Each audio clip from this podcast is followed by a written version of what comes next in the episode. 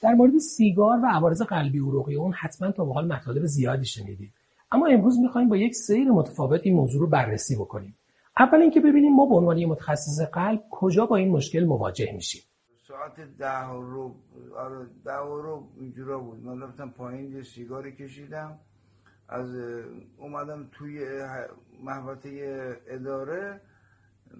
یک درد شدیدی منطقه شروع کرد. فشار آوردن به من. یعنی طوری که گریه من داشت در می اومد. من به یکی از همکارا گفته بودم که حالا که دوستان که فلانی یه حواس به باشه من حالم خوب نیست. ولی بند خودم من راهنمایی کرد به اتاق که برو اتاق. بعد من به خاطر اینکه زودتر به اتاقم برسم قرصم از تو کیفم بردارم بذارم زیر زبونم پله ها رو چون اتاقم به خوره دو تا دو تا رفتم بالا. رسیدم تو اتاقم خیس عرق شده بودم طوری خیس عرق شده بودم که کل لباس پیرنم خیس خیس شده بود. مثل بارون از دو صورتم عرق می اومد. بعد همکارا خلاصه رسیدن و دیدن حالم خرابه. من قرص زیر زبونی انداختن زیر زبونم و دیگه منو دراز کشیده بودن زنگ زدن اورژانس. اورژانس اومد و این شرح حالیه که در خیلی از بیمارانی که ما به عنوان متخصص قلب ببینیم به طور مشترک شنیده میشه. اما ببینیم ابعاد مشکل چجوره. در دنیا نزدیک 57 میلیون مرگ در سال 2016 ثبت شده که از این بین نزدیک 15 میلیون ناشی از مشکلات قلبی عروقی بوده نزدیک 3 میلیون ناشی از مشکلات ریوی و 1.7 میلیون به خاطر سرطان ها اتفاق افتاده. اما نقش سیگار در هر کدوم از اینا چقدر بوده؟ طبق آمارها نزدیک به 18 درصد مرگ های ناشی از مشکلات قلبی عروقی به علت سیگاره. این عدد در مورد سکته های مغزی و مشکلات مغزی 18 درصد در مورد مشکلات انسداد ریوی نزدیک 46 درصد و در مورد سرطان ها نزدیک به 70 درصد مرتبط با مصرف سیگاره. یعنی به طور متوسط نزدیک به 6 میلیون از این مرگ ها به طور مستقیم مرتبط با مصرف سیگار هستند. اما ببینیم ابعاد مشکل چطوره و از کجا شروع میشه. قبل از سال 72 قبل از شروع دانشگاه دیپلم که گرفته بودم جایی رفته بودم سر کار. خلاصه دوستان نشسته بودن سیگار میکشیدن ما هم بیه نخ گرفتیم گفتیم ولی به ما تارم کردم ما هم گفتیم بگیریم ببینیم چجوریه. یکی گرفتیم امروز یه نخ کشیدیم فردا رفتیم یه نخ گرفتیم پس فردا یه نخ یه چند وقتی رو با سیگار نخ سر کردیم دیدیم ما هر روز بخوام نخی بخریم به در رفتیم سر کار اونجا که رفتیم سر کار مثلا می‌رفتیم پنج تا پنج تا میخریدیم بالا چهار تا پنج تا که سر کار از مردم سیگار نگیریم گذشت گذشت تا این همه سال سیگار کشیدیم از سال هفتاد و دو سیگار کشیدم تا اواخر که دیگه سیگارم رسید به بسته به روزی یه بسته یه بسته و نصف. متاسفانه طبق آمارها در دنیا جمعیت نسبتا قابل توجهی در حال مصرف سیگار هستند.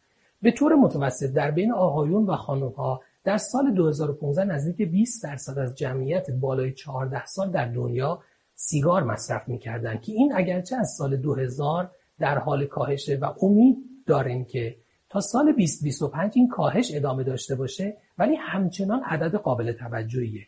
اگر به تفکیک زن و مرد بخوایم ببینیم می‌بینیم که مصرف سیگار در آقایون به طور قابل توجهی بیشتر از خانماست و طبق آخرین آمارها در 2015 نزدیک 35 درصد آقایون بالای 14 سال در دنیا در حال مصرف سیگار بودند ولی این عدد در مورد خانم ها در سال 2015 حول و 8 درصد بوده.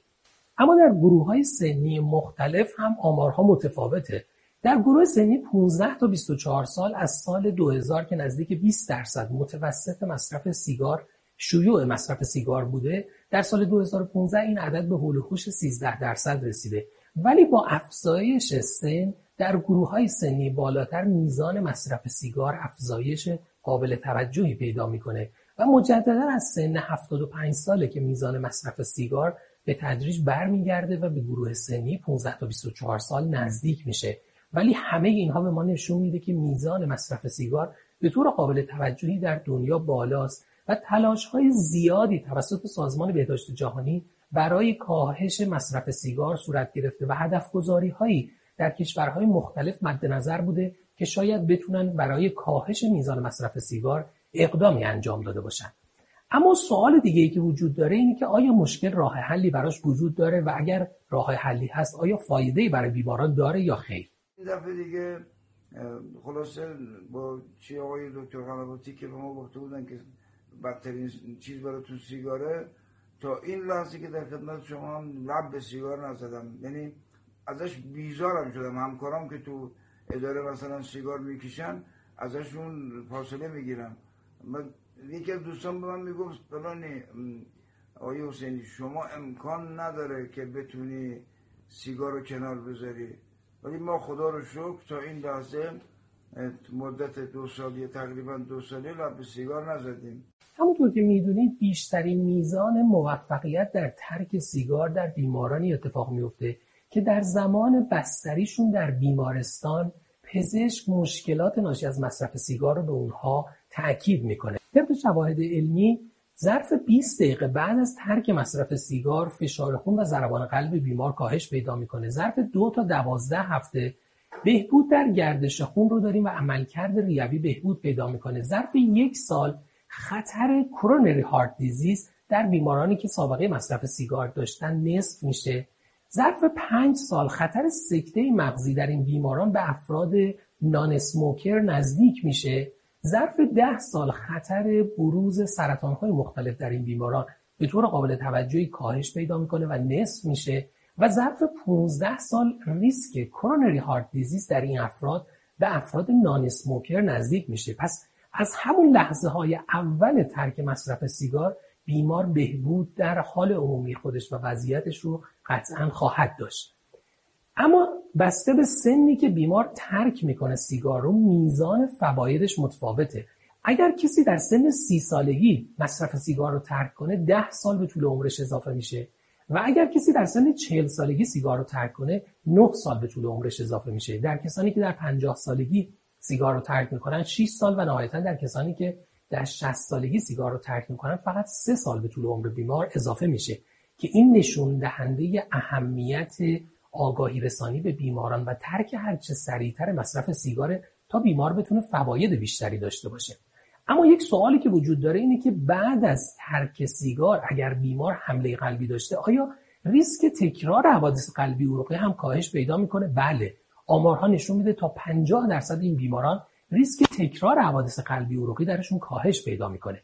همچنین نشون داده شده که اگر با هدف تعریف شده سازمان بهداشت جهانی یعنی کاهش سی درصدی در مصرف سیگار در کشورها تلاش ایجاد بشه و کشورها به این هدف برسن ما در نهایت با کاهش 173 میلیونی در افراد اسموکر همراه هستیم که این منجر به 38 میلیون مرگ زود هنگام کمتر میشه و در نهایت از نظر اقتصادی هم نزدیک به 17 تریلیون دلار در کشورهایی که مصرف سیگار در اونها کاهش پیدا کرده می‌تونه کمک اقتصادی به اون کشور بکنه.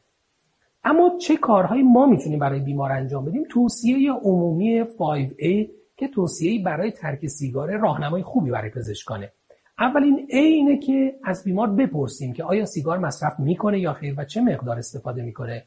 و سوال بعدی اینه که به بیمار توصیه کنیم که به واسطه عوارضی که مصرف سیگار داره حتما به فکر ترک سیگار باشه. سومین ای ارزیابی تمایل خود بیمار به ترک سیگاره چون یکی از قدمهای اساسی در ترک سیگار همیشه تمایل خود بیماره و نهایتا یک برنامه ریزی درست و کمک به بیمار برای ترک سیگار و به دنبال اون برنامه ریزی پیگیری دقیق ظرف هفته های آینده برای بررسی میزان موفقیت بیمار در ترک سیگاره. امیدوارم که همه ما بتونیم با کمک به بیمارانمون به آینده بدون سیگار نزدیک بشیم.